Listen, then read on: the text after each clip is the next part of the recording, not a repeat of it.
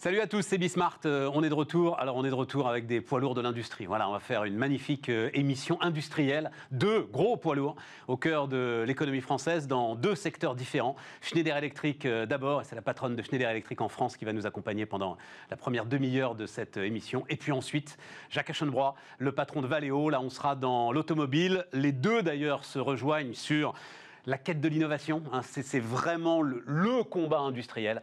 Donc c'est bien de ça dont on va parler maintenant largement. C'est parti. Et donc Christelle Edman pour euh, commencer, PDG, euh, PDG de Schneider Electric euh, pour la France. Bonjour. Bonjour. Alors je, me disais parce que Bon, je ne veux pas en parler, c'est derrière nous. Et en même temps, vous en parlez avec une telle passion qu'on va commencer avec ça. C'est-à-dire, quand je vous ai dit, il y a Jacques Aschenbrois, ensuite Valéo, m'avait dit, on a fait des respirateurs ensemble. Exact. Alors, non, mais racontez-moi pourquoi est-ce que pour vous, euh, ce qui s'est passé, donc c'était il y a maintenant 3-4 euh, mois. Fin mars. Fin mars. Euh, reste un symbole de ce que l'industrie est capable de faire. Absolument, on est, on est très fiers parce que finalement dans l'esprit même de nos, de nos équipes, hein, de nos collaborateurs, qui se battent tous les jours, qui sont des industriels sur les lignes de production, d'avoir pu contribuer à leur niveau, c'est-à-dire en tant qu'industriel, à finalement cet effort collectif et finalement de se dire que des entreprises comme Valeo, comme Schneider Electric, qui ne font rien dans le domaine médical, puissent s'associer à Air Liquide et à PSA pour finalement faire une fantastique aventure industrielle, multiplier par 60 la capacité de production d'Air Liquide, et en six semaines sortir, avoir une capacité de production Donc de Air Liquide, ils amenaient l'oxygène, on est, on est d'accord Air Liquide, ils amenaient un respirateur qui existait, qui savait produire, avec des fournisseurs, mais on est arrivé et on a avec Valeo et PSA, donc nos compétences d'industriels en ligne, en capacité de sourcing, parce qu'il fallait aller chercher des fournisseurs de rang 1, de rang 2, de rang 3, Mais oui. qui fournissaient pour 60 respirateurs par an, et on leur a dit non, on va en faire 10 000 en 6 semaines. Et donc là, ça a été une énorme machine. Les chiffres Mais c'est ça les chiffres. Et donc c'est une énorme machine de guerre et avec un engagement des collaborateurs qui a été qui a dépassé tout ce qu'on aurait pu imaginer. Parce que j'avoue que moi, quand on m'a appelé et qu'on m'a dit euh, Schneider, vous allez faire des respirateurs, je me suis dit oula, c'est pas sérieux, etc. Puis après, avec Air Liquide et tout le savoir-faire de quelqu'un qui avait déjà un produit certifié et puis avec des acteurs comme Valeo, PSA. Et quand on a mis finalement nos experts ensemble, ils se sont entendus, mais comme s'ils avaient travaillé toujours ensemble, c'est-à-dire des experts du lean, des experts du sourcing, d'aller chercher des fournisseurs en Chine, partout dans le monde, d'aller expliquer à des fournisseurs existants d'air liquide qu'on allait multiplier effectivement par 60 leur capacité dans les six prochaines semaines, et puis ensuite de mettre tout ça ensemble, y compris dans certains de nos sites industriels, le vendredi, décider que trois jours après, il faut qu'on ait une ligne de production d'une partie du composant euh, du, respirateur parce qu'on n'a pas la capacité à le faire à Anthony chez Air Liquide, et tout ça on l'a fait. Ça a été un projet d'une agilité extraordinaire, une aventure humaine extraordinaire pour euh, plus de 100 volontaires chez nous et la même chose euh, chez nos, chez nos partenaires. Et puis on a refermé l'aventure, mais c'est une formidable aventure industrielle qui a mis en avant finalement le meilleur de ce que l'industrie peut faire en France. Mais ça paraît même, vous me le racontez là, formidablement bien, et pourtant j'arrive pas à le concevoir, Christelle. C'est-à-dire, quand, parce que euh, vous faites pas ça. Euh, enfin, je sais pas d'ailleurs ce que vous faites en France dans vos usines. On, va le dire très très vite, hein, mais c'est encore 30 sites de production euh, aujourd'hui Schneider Electric en France. Vous faites des onduleurs, vous faites énormément d'éléments d'efficacité énergétique. Vous faites pas ça, donc j'arrive pas à concevoir comme à un moment on va chercher la petite membrane. Enfin, j'imagine un respirateur et en fait, notre capacité, elle n'est pas dans le produit en elle-même, elle est dans cette, cette conception de ce que c'est que de faire des grandes séries dans un produit qui doit être de qualité et d'aller chercher des fournisseurs et de penser, parce que finalement, euh, quand, euh, d'ailleurs, pour en avoir discuté après coup avec les experts de Schneider, de Valeo, de PSA, de Air Liquide qui ont construit le projet, qui en une semaine ont fait un plan de ramp-up auquel eux-mêmes se disaient on va pas y arriver, c'est pas possible de passer de un produit par jour à 400 par jour. Et puis ils ont vu semaine après semaine, et quand au bout de trois semaines, et ils en parlent encore avec émotion, bah, après, quand ils reviennent et qu'ils disent, le jour où j'ai compris, autour du 20 avril, qu'on allait y arriver, ils en parlent avec l'émotion parce qu'ils pensaient même pas que c'était faisable. Quoi. Et donc c'est c'est une, une, une vraie aventure industrielle qui a eu son temps, voilà, mais un exploit industriel quelque part qu'on a, qu'on a euh, finalement mis en œuvre à l'initiative d'Air Liquide, hein, parce que c'est Air Liquide qui est venu nous chercher pour ses compétences finalement d'industrialisation de, grande série. alors, disons un mot, parce que vous l'avez prononcé quatre fois et c'est le cœur de l'industrie aujourd'hui, on est là pour ça. Le Lean. Le Lean, c'est une chaîne qui avance, qui s'arrête jamais et qui délivre juste à temps. C'est ça le, Lean. C'est alors le toyotisme. Hein, il y a maintenant, enfin vous n'étiez pas né, ça doit être les années 70, hein, au moment où ça. et, aujourd'hui, c'est ça qui fait l'industrie. Hein, et la capacité. C'est le Lean évidemment. Donc la capacité, l'agilité qu'il faut y mettre, parce qu'effectivement le Lean avec des modèles où on prévoit à un an ce qui peut se passer, on le sait bien aujourd'hui, c'est pas le monde de l'industrie. Donc c'est l'innovation, c'est le lean, c'est le digital, parce que de plus en plus, c'est utiliser les données en temps réel pour anticiper et prendre des décisions. Et même les experts du lean et nos experts, nos directeurs de sites industriels découvrent des gisements de productivité quand ils vont chercher les données sur la ligne de production, quand on va analyser la performance des machines, quand on va réduire finalement le temps de maintenance. Donc il y a encore d'énormes euh, capacités grâce au digital, mais effectivement, la base c'est le lean, c'est l'automatisation et ensuite euh, l'aventure continue. Mais vous vous rendez compte, parce que évidemment que vous vous en rendez compte, et je m'en veux à la limite moi de ne pas avoir... Euh, c'est-à-dire, on, on, va célébrer des gars qui envoient des types dans la station spatiale internationale ou même sur la Lune. Bon, ok, peut-être formidable. Mais là, c'est quand même la vie des gens, quoi, derrière. Enfin, j'imagine qu'en plus, les gars qui fabriquaient ça, vous n'avez pas le droit de vous gourer. Enfin, euh, le respirateur, il faut qu'on puisse respirer avec. Et je peux vous assurer qu'on a fait appel à des volontaires qui n'avaient jamais été sur une ligne de production, de découvrir aussi ce que c'est que le métier sur une ligne de production avec le, et puis, faut oui, mais là, c'est vital en bout de chaîne. C'est vital en bout de chaîne. Donc, il y avait un engagement humain qui était absolument euh, extraordinaire. Bon, alors après, c'est, euh, ben, ça nous permet de démarrer sur euh, ce que fait Schneider Electric aujourd'hui et la façon dont vous êtes en train de transformer l'industrie. on le dit très très vite et on fera les deux choses. Schneider Electric, il y a un énorme sujet d'efficacité énergétique mm. qui est le sujet historique de Schneider Electric. Et puis, depuis quoi? Depuis une dizaine d'années, petit à petit, vous montez en puissance sur l'automatisation des chaînes industrielles l'automatisation et la digitalisation. Et, la digitalisation. de plus en plus. Ça va ensemble de toute façon. Ça va ensemble, ça va ensemble, mais c'est pas, c'est complémentaire. C'est-à-dire que c'est vraiment la gestion de l'énergie, un gros pilier de notre activité. Et puis l'automatisation dans tous les domaines, hein, évidemment sur les lignes de production, mais aussi dans les bâtiments, euh, aussi dans les data centers, aussi dans la gestion de l'énergie. Et puis de plus en plus, donc on automatise, on collecte des données, et puis c'est l'analyse après de ces données, que ce soit dans la phase amont, donc euh, des designs, industriels, de lignes de production, des designs électriques, des designs d'hôpitaux, des designs de bâtiments, et puis dans la phase d'exploitation ensuite. Et c'est là, dans la phase d'exploitation, qu'on vient utiliser les données sur les machines, euh, en production, dans un bâtiment, pour aller euh, améliorer tout ça. D'abord sur le design, c'est la donnée en usine qui vous dit, je vais dire n'importe quoi, mais qui vous dit si on fait le raccord à gauche plutôt que de le faire à droite, en fait, on va gagner euh, du temps de production, d'efficacité et on va réussir à baisser les coûts parce que à l'arrivée, c'est ça le. Alors euh, c'est plus compliqué que ça parce qu'une usine, d'abord une usine elle a déjà euh, des, gens qui sont dessus en permanence, qui passent leur, journée à optimiser le processus, euh, les temps, les distances parcourues par chaque collaborateur pour gagner du temps, euh, les flux de supply chain, parce que c'est beaucoup aussi, c'est au sein de l'entreprise, mais c'est aussi en monde ouvert. Et c'est ça que le digital permet, c'est-à-dire de travailler avec les fournisseurs. Et cette crise Covid nous l'a bien montré, c'est que l'enjeu, c'était évidemment de travailler dans la durée et avec la résilience de notre activité de supply chain, mais tout en embarquant nos fournisseurs et en travaillant évidemment euh, aussi avec nos clients pour s'assurer qu'on allait éviter la disruption. Et donc, une, une, supply chain qui est hyper tendue mais qui n'a aucune flexibilité, euh, on, s'est tous pris les pieds dans cette crise parce qu'il y avait des ruptures. Donc c'est ça. C'est là où le digital peut apporter beaucoup de choses et où de plus en plus, on voit bien que c'est toujours un enjeu entre l'ultra compétitivité et la résilience et l'agilité qu'il faut trouver. Et selon les métiers, évidemment, euh, et selon les, séries qu'on peut faire, euh, construire des scénarios. Alors parlons-en de cette agilité parce que 30 sites industriels, 15 000 personnes qu'il faut encore aujourd'hui faire travailler dans des conditions exceptionnelles, euh, Christelle? Aujourd'hui, euh, nos équipes tournent. On a appris euh, dans, le contexte Covid, donc évidemment, le 16 mars, quand on a basculé dans le confinement, on n'avait pas de masque, on découvrait, il y avait une peur de, tout un chacun finalement de qu'est-ce qu'était que cette épidémie qui nous arrivait. Depuis, nos équipes, on, a appris, on a des protocoles sanitaires, on a mesuré, il n'y a pas de contamination de nos collaborateurs sur site. Donc on est absolument dans la continuité, nous, nos fournisseurs, notre supply chain.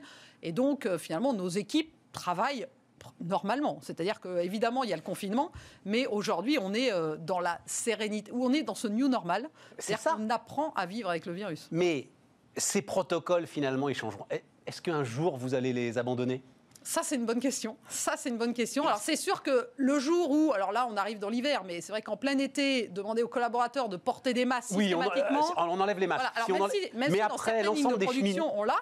Mais par contre, euh, d'assurer de la distanciation, couper les équipes en deux, il y a des endroits où, évidemment, euh, on va le limiter si on peut retrouver plus de contacts. Et puis, il y a des endroits où, finalement, euh, ça se fait assez naturellement parce que, finalement, on a mis en place des procédés et il n'y a pas vraiment de perte de compétitivité vos usines se sont jamais arrêtées nos usines ne sont jamais arrêtées. Alors certaines, on les a arrêtées pendant 24 heures, 48 heures pour mettre en place les protocoles.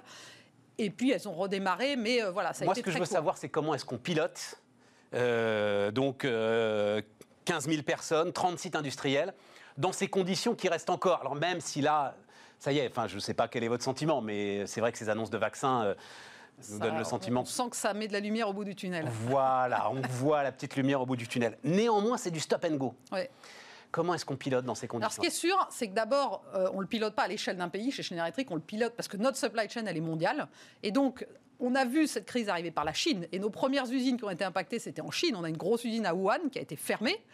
Et donc, notre problématique, ça a été. On a d'abord perçu d'ailleurs cette crise comme une crise qui ne nous toucherait pas par le côté sanitaire, mais qui allait nous toucher par les impacts de la supply chain et par ces fournisseurs d'électronique en Chine qui n'allaient pas pouvoir nous alimenter. Donc, on l'a vu venir par cet angle-là. Et puis, évidemment, est arrivée ensuite la crise en Europe, où là, et on a un certain nombre de nos sites en France qui, qui font des composants critiques qu'on exporte partout dans le monde. Et donc, pour nous de se dire qu'au moment où la Chine, la consommation repartait en Chine au mois de mars-avril, on avait des situations où certains sites, euh, on était potentiellement à devoir les fermer, c'était pas concevable. On se disait c'est pas possible, c'est l'avenir de l'industrie euh, qui, qui, est en jeu. Et nos, et nos collaborateurs l'ont bien compris.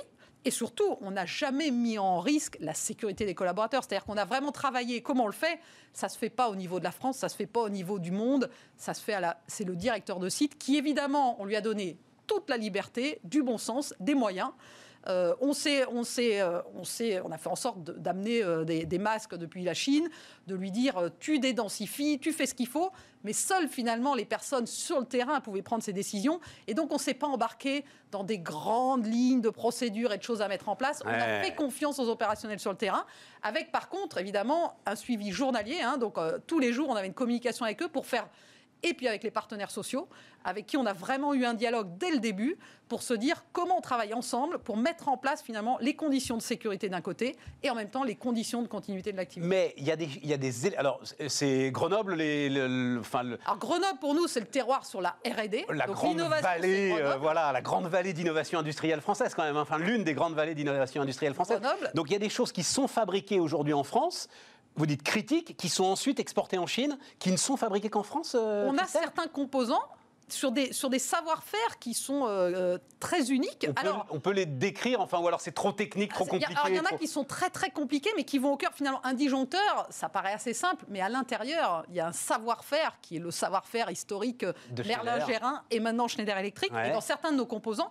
Et donc ça peut être des savoir-faire liés à une machine très spécialisée, mais dont, avec un savoir-faire autour, à des compétences de, euh, de gestion de contact euh, en argent, des choses comme ça, sur lesquelles c'est des vrais savoir-faire mondiaux, pour lesquels on investit euh, sur un site en France je vous mentirais, la crise nous a prouvé que la résilience pour une entreprise, c'est de s'assurer que sur chacun de nos procédés, on ne dépend pas que d'un seul site. Parce que voilà. Donc ça, c'était déjà Il va quelque falloir part. le truc, ouais. Donc, mais, mais on a beaucoup de compétences en France sur lesquelles à minima, on sert l'ensemble de l'Europe. c'est euh, ça. Et, si on n'est pas au rendez-vous à ce moment-là, alors que la Chine repart, on est sorti du marché finalement. On, bah, peut être sorti du marché, ou, et puis des concurrents, euh, voilà. Oui, voilà, c'est ça. de, de, perdre des parts de, marché très rapidement. Est-ce que, euh, alors, cette idée justement, revenons sur ce logiciel, cette automatisation. Vous avez, donc c'est grâce à ça d'ailleurs que vous êtes là quand même, parce qu'il y a un moment que j'essaye de vous faire venir, mais voilà, il y a, encore une fois, 30 sites industriels. J'imagine qu'il faut être sans arrêt sur le, sur le, sur les sites Innovation Summit, donc qui est l'actualité de Schneider là, euh, à la toute fin de la semaine. Hein, voilà, bah demain, voilà, demain. Euh, c'est l'ensemble de ces logiciels embarqués dans les machines. Est-ce que, parce que c'est là-dessus que je veux vous amener quand même, ça rend l'industrie en France plus compétitive? Alors, c'est les logiciels, l'automatisation, l'innovation. Il ne faut pas se le mentir. C'est-à-dire qu'aujourd'hui, euh, la production, alors c'est sûr, c'est sans automatisation, si on regarde que le coût du travail, bah, il n'y a pas photo, on n'est même pas compétitif avec nos voisins euh, européens. Maintenant, il y a beaucoup de nos activités, à nous en tant qu'industriels et nombreux de nos clients, pour lesquels si on a les compétences, un savoir-faire automatisé, mais pas forcément à outrance, hein, mais euh, quelques machines et de l'automatisation, de l'analyse de données et surtout un écosystème. Parce qu'en fait, un industriel, ce n'est rien sans des fournisseurs et des clients. Donc c'est sûr que si on n'a pas un marché domestique fort, à minima européen, on ne peut pas réussir. Mais si on a un marché domestique de la capacité d'innovation et une capacité de production optimisée, automatisée, et de plus en plus avec le digital, on peut faire plein de choses. On peut anticiper des dérives, on peut aller euh, utiliser de l'impression 3D, on peut euh, s'assurer que les opérations de maintenance vont être raccourcies, vont être beaucoup plus fiables, euh, on peut travailler en en permanence avec ses clients pour aller les aider à comprendre euh, où dans une chaîne de production, où est-ce que le produit qu'on fournit finalement, et ça c'est la connectivité qu'il apporte, c'est pas le digital. tout ça c'est des nouveaux business models pour lesquels finalement il y a beaucoup de choses à faire et on est quand même sur des marchés passionnants pour lesquels bah, si on est en place en France, on peut faire euh, beaucoup de choses. Beaucoup d'industriels me racontent quand même encore, Christelle, le gars qui met sa main sur la machine et qui va, et eux le disent parce que, parce que je pense qu'ils aiment ça profondément, qui va mieux que euh, le capteur. Euh, déceler une faiblesse, déceler à un moment, le moment où il faut l'arrêter parce qu'elle est en train de, alors ça c'est vrai, mais c'est pas lié à la main sur la machine. c'est lié à l'expertise. Et c'est là où on parle souvent de la du digital, des web giants, etc. Et nous, on travaille avec ces gens-là. Mais le savoir-faire industriel, ça ne s'apprend pas en encore aujourd'hui, même pour aujourd'hui.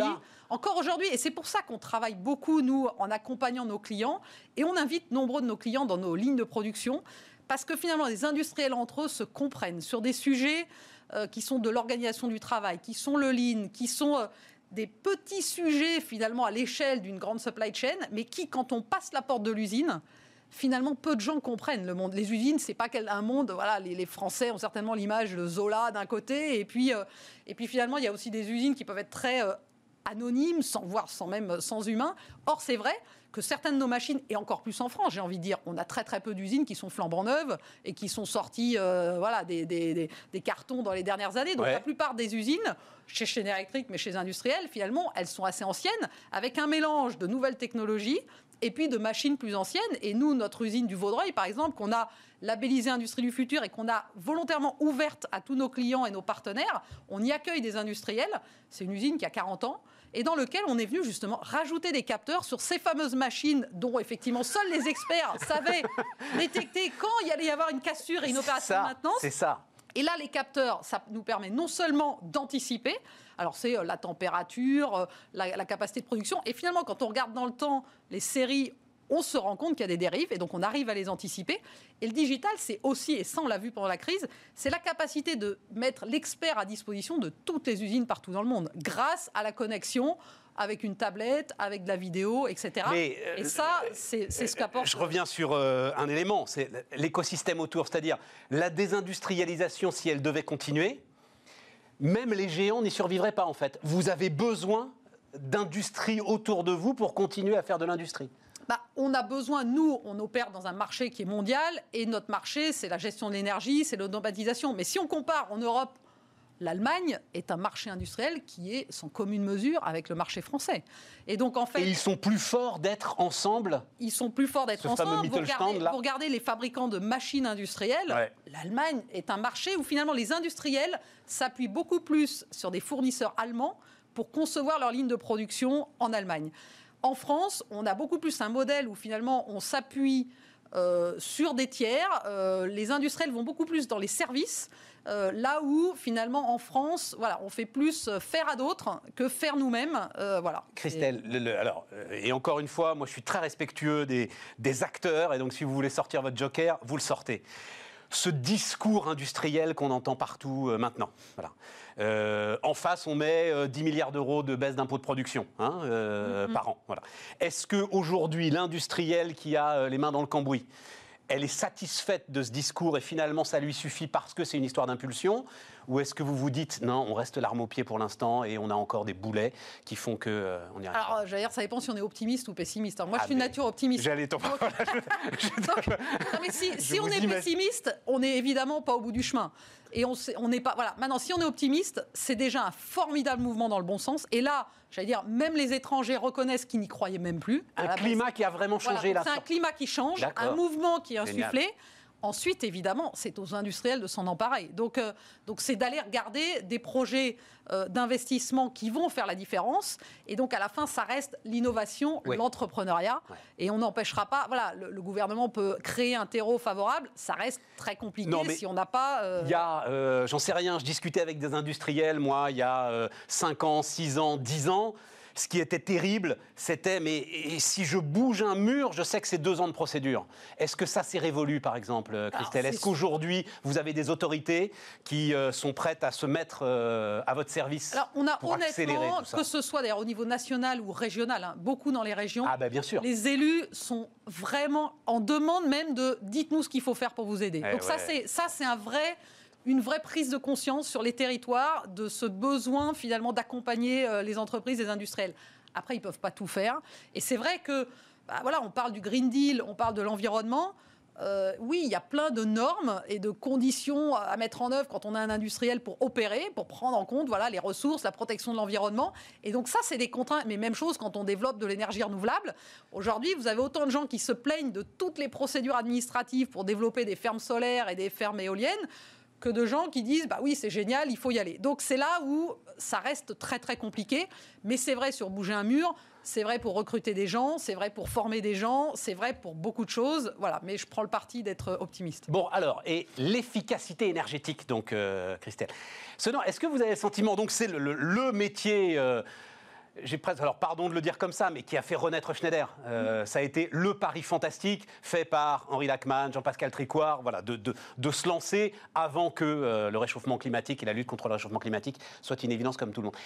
J'ai l'impression qu'on n'en parle pas assez finalement de euh, cette énergie qu'on n'utilise pas et qui est peut-être la première des sources d'énergie? Alors on n'en parle pas assez, on en parle un peu plus qu'il y a un certain temps, mais c'est vrai que on n'en parle pas parce que dès qu'on pense décarbonation et, transition énergétique, on pense énergie renouvelable, nucléaire et transport.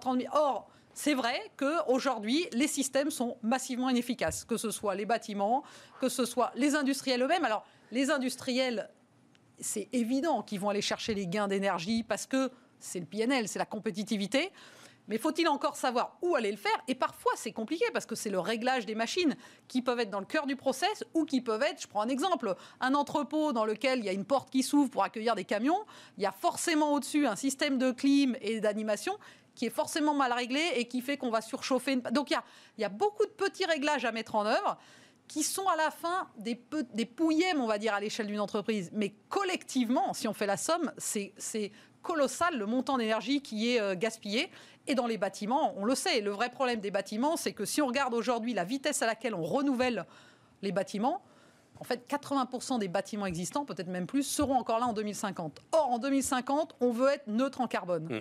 Donc, de toute façon, on n'a pas d'autre choix que d'aller chercher cette énergie gaspillée dans les bâtiments. Et là, on travaille sur des solutions très simples. Donc, on a déployé des kits dont on parlera demain lors de l'Innovation Summit pour les, pour les bâtiments publics, pour les bâtiments tertiaires, pour dire finalement quelles sont les solutions très simples qui peuvent être mises en œuvre en quelques heures et pour quelques milliers d'euros. Donc on ne parle pas de millions d'euros à investir et qui vont permettre tout de suite de détecter des gains d'efficacité énergétique qui sont aujourd'hui juste pas perçus parce qu'on ne les voit pas. Et c'est là où le numérique. Oui, mais et comme vous dites là où c'est super intéressant, c'est qu'effectivement, ce sont peut-être des pouillèmes pour votre client. Il faut que le. Oui, ben oui, mais il faut que le client il ait cette conscience là de dire, ok. Et ça, ben, euh, finalement, c'est l'ensemble des parties prenantes aujourd'hui qui euh, vont pousser euh, vos clients à installer ces. C'est aussi, ça peut être aussi la, réglementation, hein. c'est-à-dire qu'au niveau européen, bien sûr. au eh niveau ben, européen. Euh, quand on décide de dire que tous les bâtiments de plus de 2000 m2 devront être équipés de solutions de pilotage, de mesure, c'est un moyen de s'assurer que finalement ça va être mis en œuvre. Alors, c'est à des horizons de temps qui permettent euh, aux, exploitants de parcs de s'organiser, mais on voit bien que quand les solutions sont à ce point évidentes, mais qu'à l'échelle individuelle elles ne peuvent pas être mises en œuvre, c'est là où la politique publique euh, joue son rôle. tout à fait. Alors, mais alors, vous avez dit solutions très très simples. Il y a aussi des solutions ultra compliquées, c'est-à-dire que ah moi j'ai vu sur 10 ans Schneider devenir une boîte de logiciels aujourd'hui. Est-ce que, eh, tiens, c'est une question que je me pose. Vous êtes, mais il y a davantage de chiffre d'affaires avec du logiciel qu'avec du hardware aujourd'hui. Euh, Alors non, on, est encore, on est encore plus sur du hardware. Vous êtes encore plus sur, du, hardware, mais enfin, euh, les choses sont en train de. Et le logiciel augmente, et puis on vient, euh, et puis on continue de racheter des. Donc on développe nous-mêmes, et puis on rachète des entreprises dans ce domaine-là. Donc on vient d'annoncer le rachat d'une solution de design de, de, de solutions électriques, Etap Software, qui est le leader du CAD finalement électrique. Euh, on vient d'investir. Attendez, attendez, Christelle, il faut me raconter ça. Moi, j'adore ça. Un schéma électrique. Un schéma électrique. Schéma électrique dans un bâtiment, dans une infrastructure, c'est colossal. Il euh, faut avoir fait une fois des travaux chez soi avec un tout petit peu de choses pour se rendre compte que c'est un métier à temps plein. N'y touchez pas. voilà, c'est ça. Et donc, il y a des, des, des logiciels qui permettent d'aider à faire ça. Et puis, ce qui permet, et la promesse du logiciel, c'est évidemment la phase de design, mais de s'assurer qu'on va emmener ce jumeau numérique dans la phase d'exploitation ensuite des infrastructures. Et donc ça, c'est ce que l'on fait de plus en plus.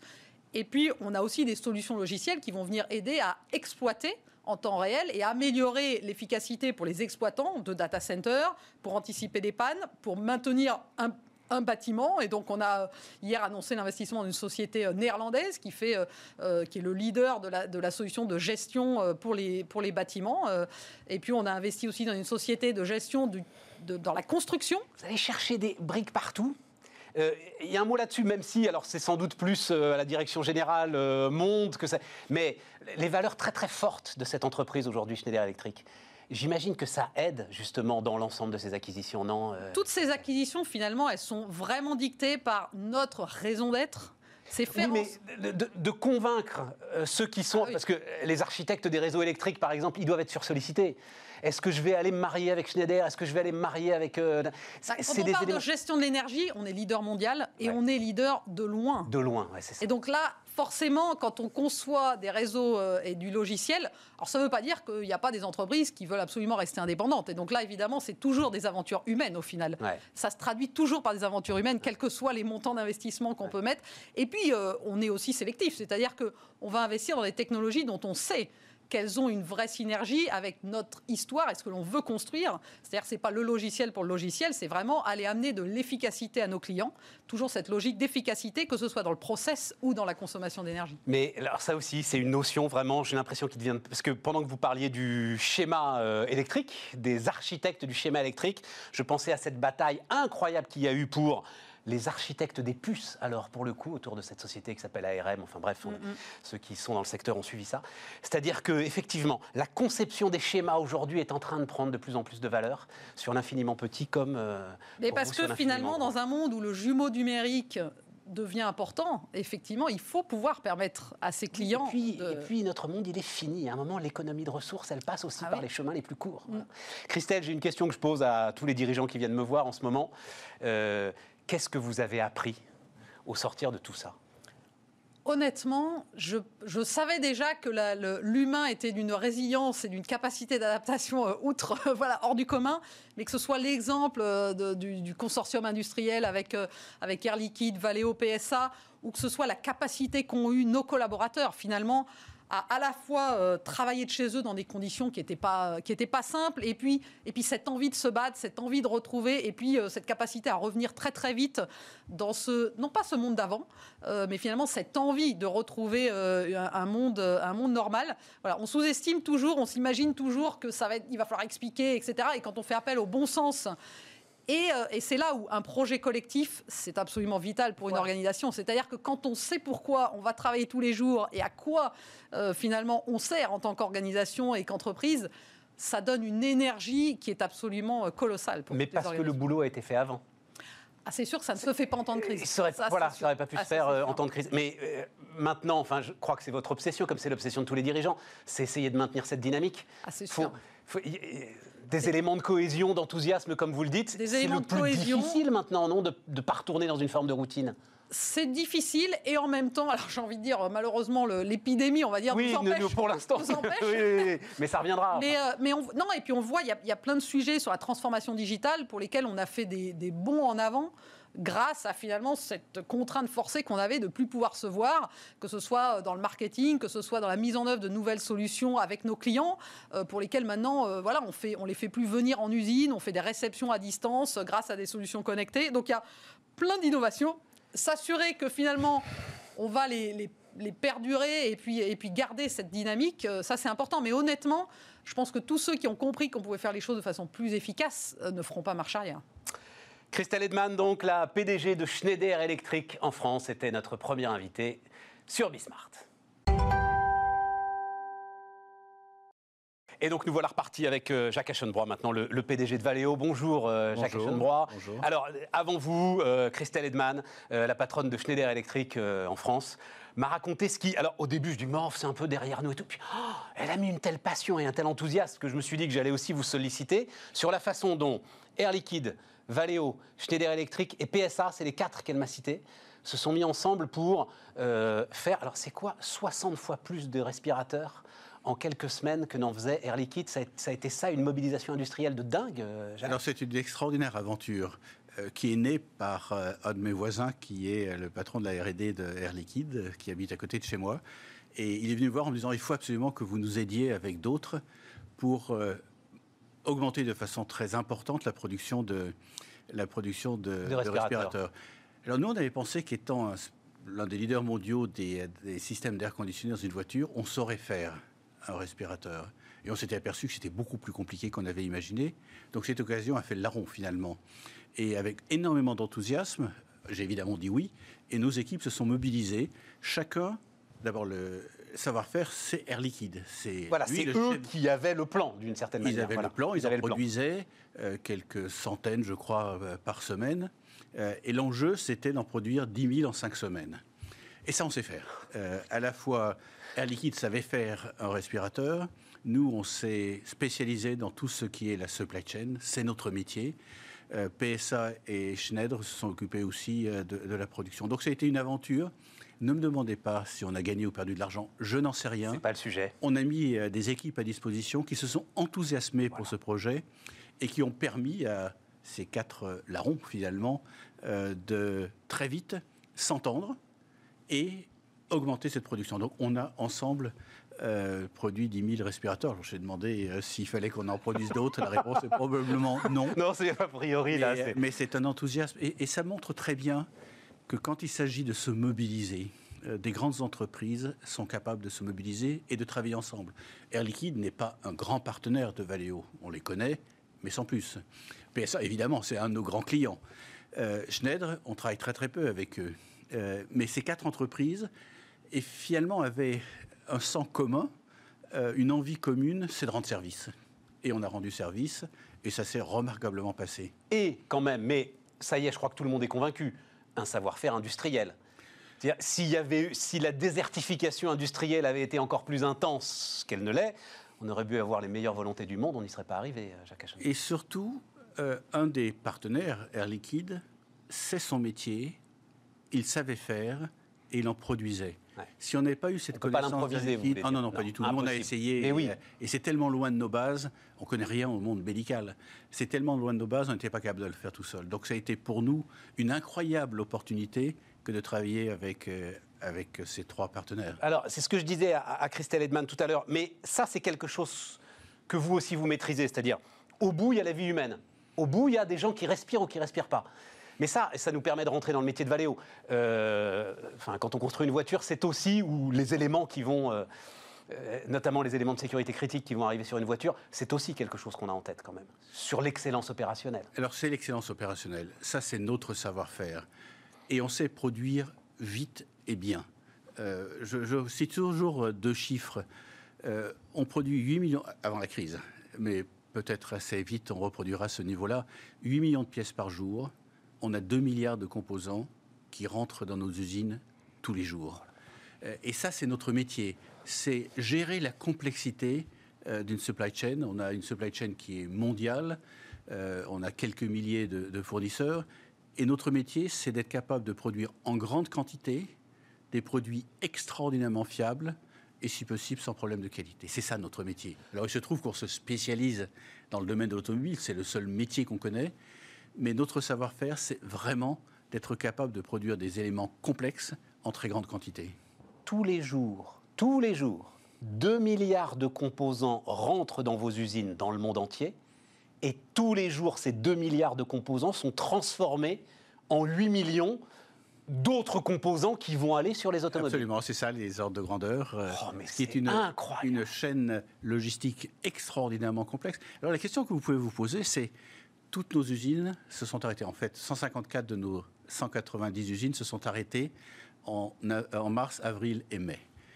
Euh, et tout le monde était très inquiet. Est-ce que l'industrie automobile sera capable de redémarrer une euh, chaîne logistique aussi complexe? Et la réponse était oui.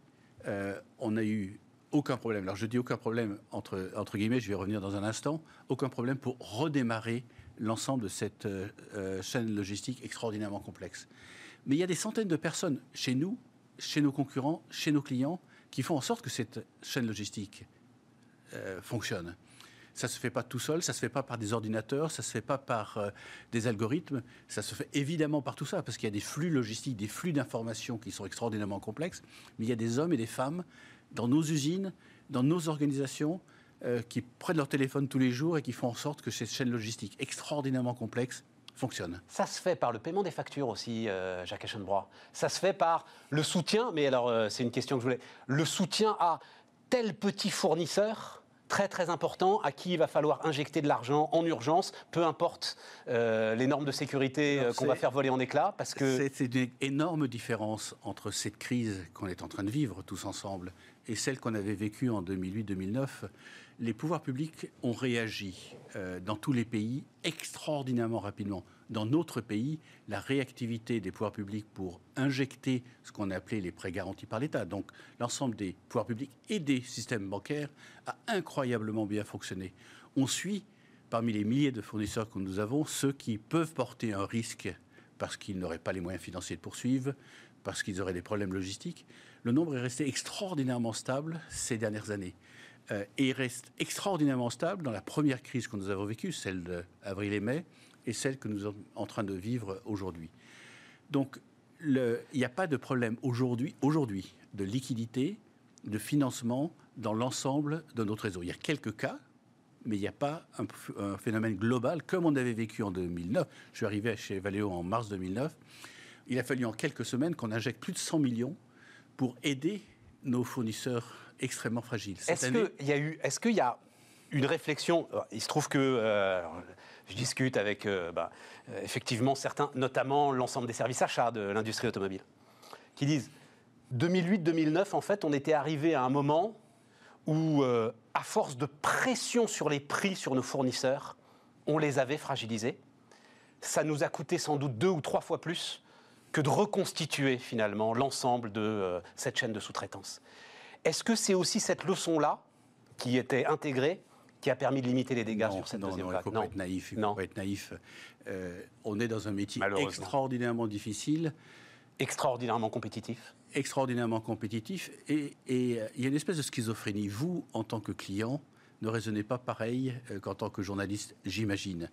Vous allez souvent acheter ce qui est le moins cher, finalement, quel que soit l'endroit où ce soit produit. Euh, on est chacun comme ça, chacun d'entre nous.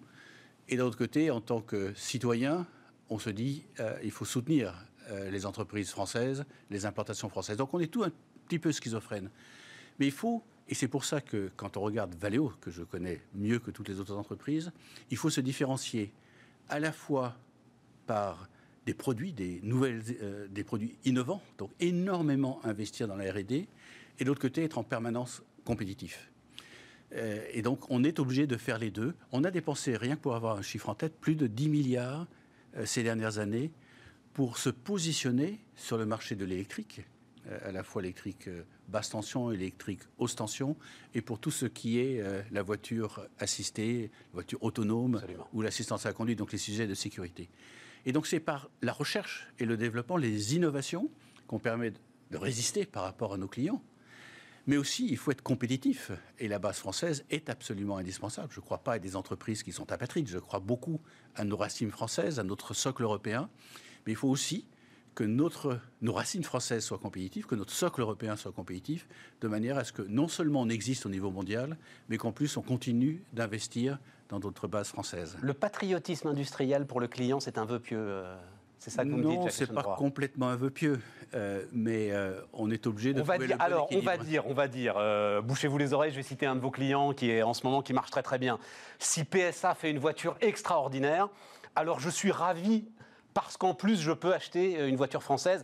Mais s'ils ne sont pas au niveau, non, je ne vais pas faire le, je vais pas faire le geste. C'est ça non, Bien sûr que non. Bien sûr que non. Il faut, il faut que les entreprises françaises soient extraordinairement innovantes, soient dans le coût sur les produits qu'elles peuvent offrir et soient compétitives. L'un ne va pas sans l'autre. Si, pour le constructeur que vous citez, ou l'un des deux constructeurs français qui font tous les deux des mais aussi nos clients allemands, euh, d'autres chiffres, nos clients allemands représentent plus de 30% de notre chiffre d'affaires. Nos clients asiatiques représentent aussi plus de 30% de notre chiffre d'affaires. Nos clients français ne représentent plus que 15% de notre chiffre d'affaires. Ça va un peu croître quand PSA et Fiat auront fusionné. Mais on s'aperçoit qu'il faut qu'on soit extraordinairement compétitif, donc qu'on soit une entreprise française vis-à-vis de nos clients français, mais il faut aussi qu'on soit, et on est une entreprise allemande vis-à-vis de nos clients allemands, il faut qu'on soit perçu comme une entreprise japonaise, c'est 20% de notre chiffre d'affaires, les, clients japonais, il faut qu'on soit perçu comme une entreprise japonaise par nos clients japonais, par une entreprise coréenne en Corée, chinoise en Chine, américaine aux États-Unis. Oui, mais ça, c'est pas contradictoire avec ce que vous nous avez dit il y a deux minutes. Je crois profondément à une entreprise qui a des racines. Mais nos racines sont françaises. Nos racines sont françaises. On exporte 85% de notre production française à nos clients allemands, à nos clients, même à nos clients français qui sont basés en dehors de France. Et là où je disais qu'il faut absolument que nos racines euh, soient protégées, le patriotisme, c'est continuer à investir en France. Euh, ces dernières années, même si la France n'est pas notre pays le plus rentable, nous avons investi 2 milliards sur ces dix dernières années dans nos sites français. Nous avons décidé de localiser en France un certain nombre de très grandes innovations, comme l'hybride euh, le fameux 48 volts, le président de la République a eu la gentillesse nous a fait l'honneur d'aller dans une de nos Il faut m'en donner un peu plus que fameux 48 volts. Non, c'est euh, une hybridation. C'est une hybridation d'un moteur. Système de moteur. Voilà. Et euh, on a décidé de complètement le localiser en France. C'est d'énormes investissements qu'on fait sur 4 ou 5 usines françaises. Mais, mais, mais, alors, dans la décision justement du PDG de Valeo, c'est une décision patriotique nationale? Je dis, on fait comme ça parce qu'on est français, ça va nous coûter un peu plus cher, mais taisez-vous ou alors c'est une décision rationnelle qui euh, est dans l'intérêt des actionnaires de Valeo. Allez, elle est évidemment euh, rationnelle et irrationnelle. Elle est rationnelle parce qu'on a des savoir-faire, et en particulier dans ces usines, qui sont parmi les meilleures usines au monde que nous avons. Donc elle est rationnelle. Elle est un peu irrationnelle parce que c'est la bicyclette qui avance. On a, vous le savez, on a négocié avec nos syndicats un accord de performance Absolument. qui permet d'améliorer euh, la compétitivité. Et c'est un accord qui est extrêmement important, à la fois pour nos collaborateurs. On s'est engagé, malgré la crise qu'il y a, à ne pas licencier pendant deux ans. On s'est engagé, malgré cette crise, à ne pas fermer de site. Et on s'est engagé aussi à continuer d'investir dans nos sites français. Et avec en face un gel des salaires, c'est ça hein, Avec en face un gel des, salaires, et une remise en cause d'un certain nombre d'avantages acquis. Mais ça montre très bien que cet effort de transparence, cet effort de pédagogie que j'ai fait depuis dix ans avec nos collaborateurs français, mais aussi avec nos collaborateurs européens, pour qu'on améliore la rentabilité, qu'on localise en Europe une partie extrêmement importante de nos investissements. L'Europe, c'est encore 45% de notre chiffre d'affaires. C'était 70% de notre chiffre d'affaires il y a quelques années. Non pas parce qu'on a réduit l'Europe, mais parce qu'on a augmenté, augmenté notre présence en Chine, augmenté notre présence en Corée, augmenté notre présence euh, au Japon, augmenté notre présence en Inde, en Amérique du Nord. Et donc, il faut absolument qu'on soit à la fois local, et qu'on soit global qu'on protège et qu'on investisse dans nos racines et dans le même temps qu'on soit compétitif. Un mot quand même parce que euh, c'est important. Euh, moi, c'est certainement pas un jugement. Au contraire, moi, je veux expliquer, expliquer. Il y a quand même euh, la, disparition de 2000. Alors, on va dire équivalent temps plein parce que c'est pas des emplois au sens propre. En fait, ce sont des intérimaires que vous preniez et que vous ne prenez plus. C'est ça, Jacques Aschenbrois. Non, ce que je veux dire, c'est que ce travail indépendant aujourd'hui, ce travail intérimaire, c'est la souplesse de l'industrie et que dans cette période-là, vous en avez peut-être encore davantage besoin que dans une période classique? C'est vrai que ce que j'ai dit à la fin du mois de juillet, quand on a présenté nos résultats du premier semestre, euh, parmi toutes les mesures d'économie que nous avions faites, euh, nous avions réduit nos effectifs de 12 000 personnes dans le monde euh, pour la crise. Il faut quand même se rendre compte. Et 2 000 en France, c'est ça hein? Il faut quand même se rendre compte que le chiffre d'affaires de Valeo au deuxième trimestre a baissé de plus de 50%. Euh, au mois d'avril, on avait pratiquement l'essentiel de nos usines arrêtées dans le monde. Donc la seule soupape, évidemment, c'est de ne pas renouveler. Comment renouveler des, euh, des intérimaires quand on n'a plus de travail? Mais la question que vous voudriez me poser, c'est sur ces 12 000, combien est-ce que vous avez recruté à nouveau? Plus de 7 000. Donc on a réduit effectivement. Vous voulez dire entre la fin du deuxième trimestre et le moment où on se parle là aujourd'hui Plus de 7 000 sont 7 000 de... Absolument.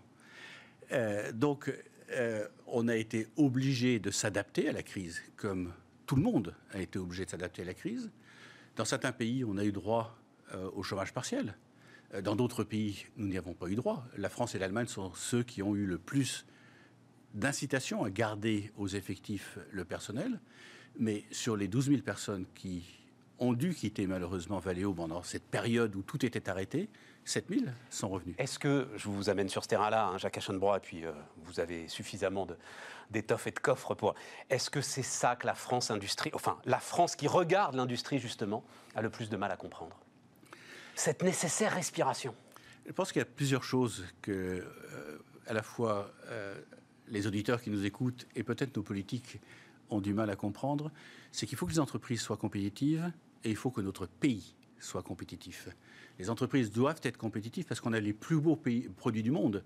S'ils ne sont pas compétitifs par rapport à ceux de nos concurrents, on n'arrivera pas à les vendre. Donc il faut qu'on soit compétitif. Mais il faut que le pays soit compétitif. Vous savez que le coût du travail, non pas par les salaires qu'on verse, mais par l'ensemble des charges sociales. Vous avez entendu parler de ces impôts de production bah, bien sûr. que nous payons. Et pour la première fois, peut-être qu'ils seront baissés. J'espère qu'ils seront baissés. Il faut à la fois que les entreprises soient compétitives, il faut qu'elles soient innovantes et il faut que le pays soit compétitif et il faut qu'il assure le service qu'il faut à l'ensemble des entreprises. Vous avez raison de dire j'espère parce qu'il y a une petite musique qui est en train de monter que vous avez entendue forcément, c'est cette baisse des impôts de production n'a rien à faire dans le plan de relance. Je pense que le meilleur plan de relance qui existe, c'est l'activité. Euh, on l'a vu. Je pense que tous les, tous les modèles économiques sont un peu cassés aujourd'hui. Jamais on a connu euh, une telle chute du chiffre d'affaires que ce qu'on a vu au mois d'avril. Avril, euh, en dehors de la Chine. On l'avait vécu en février en Chine. Jamais. Mais jamais on a eu un rebond comme celui que nous avons eu euh, en, au troisième trimestre, qui était extrêmement fort en Chine, extrêmement fort en Amérique du Nord, où dans ces deux zones, euh, le chiffre, non seulement le chiffre d'affaires, mais le marché est redevenu à un niveau supérieur à ce qu'il était l'an dernier, un peu plus poussif en Europe, mais on a eu un rebond. Ce qui est très difficile à voir maintenant, c'est euh, quelle est la nature de ce qui va se passer dans les, euh, dans les jours, semaines qui viennent ou mois qui viennent avec euh, cette épidémie. Mais la meilleure façon et le meilleur plan de relance, c'est de faire en sorte que l'activité reprenne. Donc, c'est de réussir à éradiquer la Covid-19 le plus vite possible. D'accord, mais quand on vous dit ces 10 milliards là qu'on va... alors, ne pas prendre, on ne donne rien à personne, hein, on, juste on ne vous les prend pas. ces 10 milliards, en fait, Peut-être que ça va vous permettre d'investir davantage, mais nous n'en aurons euh, les bénéfices que dans 4, 5, 6 ans. Ça n'a rien à faire dans un plan de relance. Ah si, un plan de relance, c'est assurer la compétitivité. Euh, donc ça Et donc c'est immédiat? Alors c'est immédiat, oui. Euh, on prend des commandes tous les jours. simplement pour un ordre de grandeur, notre chiffre d'affaires était avant crise à peu près de l'ordre de 20 milliards d'euros.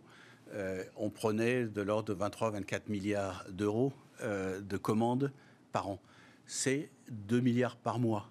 Euh, ces 2 milliards, il faut qu'on soit compétitif. Il faut que notre pays soit compétitif. Il faut donc que les offres qu'on fait à nos clients, l'offre produit, mais aussi une offre de coût, de prix, soient compétitives. Donc si on n'assure pas la compétitivité de notre pays, si on n'assure pas la compétitivité de notre base industrielle en France, on s'étiole petit à petit. Donc il faut absolument au-delà de ce que je disais sur la relance de, l'activité, qui est quand même la meilleure façon de relancer l'économie, il faut absolument que notre pays redevienne le plus vite possible compétitif. Euh, alors, sur l'automobile, euh, Jacques Aschenbrois, quand même, sur la... parce que ce rebond, effectivement dingue, est-ce que ça vous fait penser qu'en fait c'est une parenthèse qui va se refermer? Et que l'industrie automobile, dans, j'en sais rien, 18 mois, une fois que les stigmates auront été euh, effacés, dans 18 mois, aura retrouvé les volumes, les designs, euh, les réflexions, les investissements de l'industrie automobile d'avant le Covid Vous allez être très déçu. Je n'en sais rien. Et je pense que personne ne le sait aujourd'hui.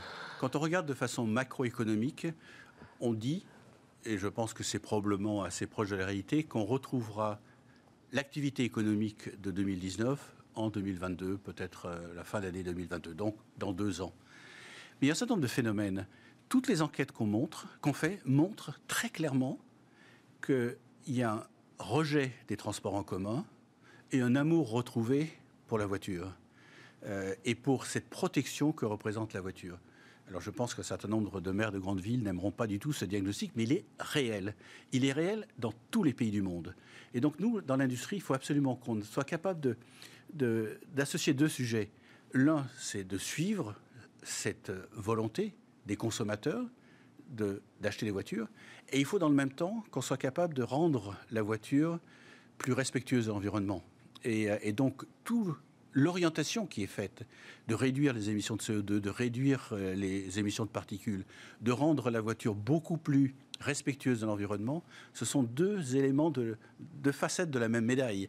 Euh, on ne pourra soutenir l'activité automobile dans le long terme que si elle est absolument respectueuse euh, des sujets d'environnement.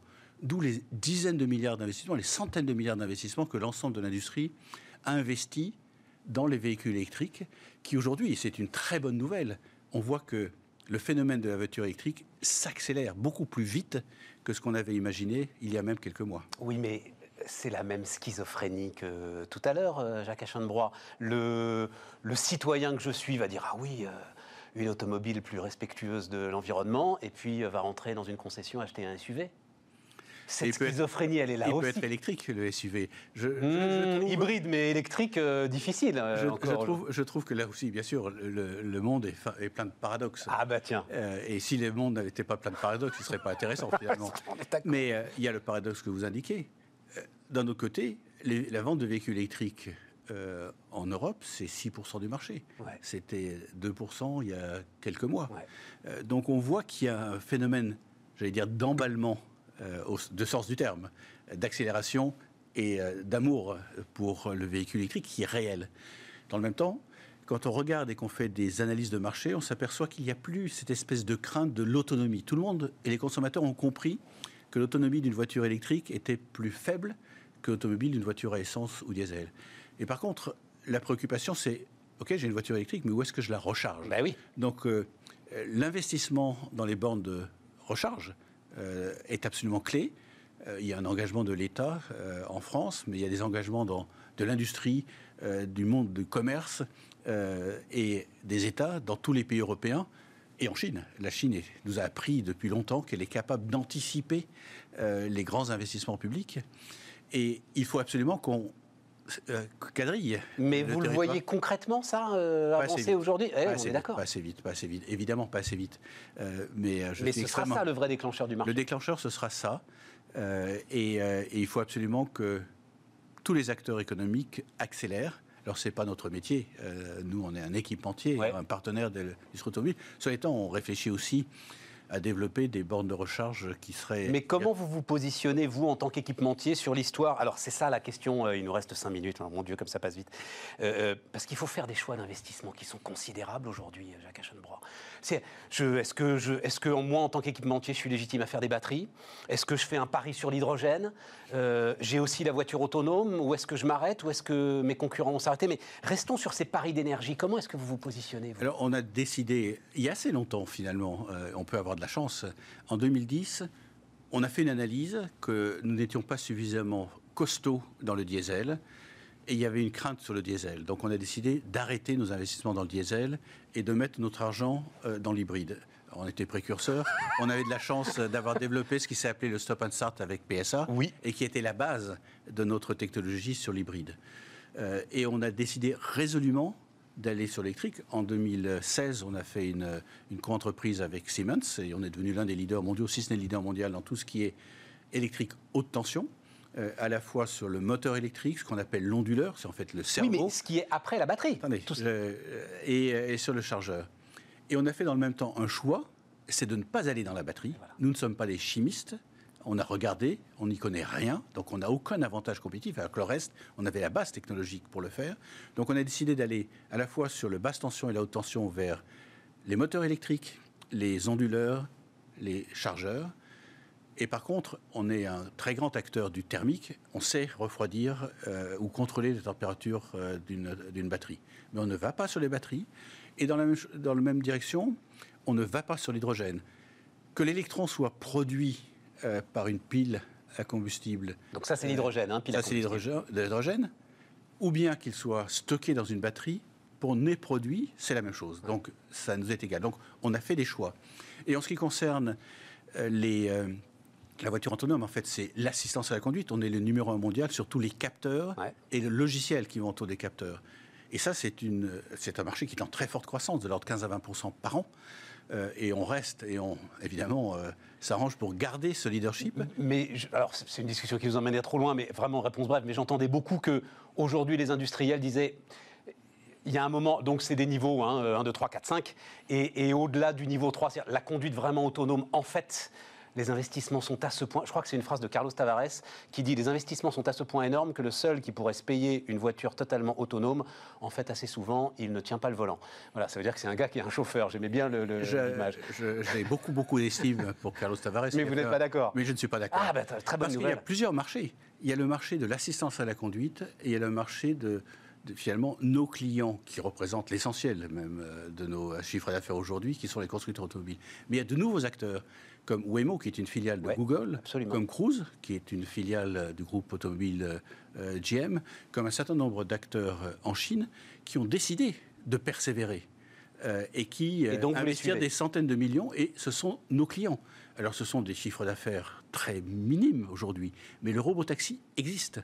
Il y a aujourd'hui, dans les rues de Phoenix aux États-Unis, il y aura à la fin d'année dans les rues de San Francisco aux États-Unis, des voitures autonomes sans chauffeur, en service.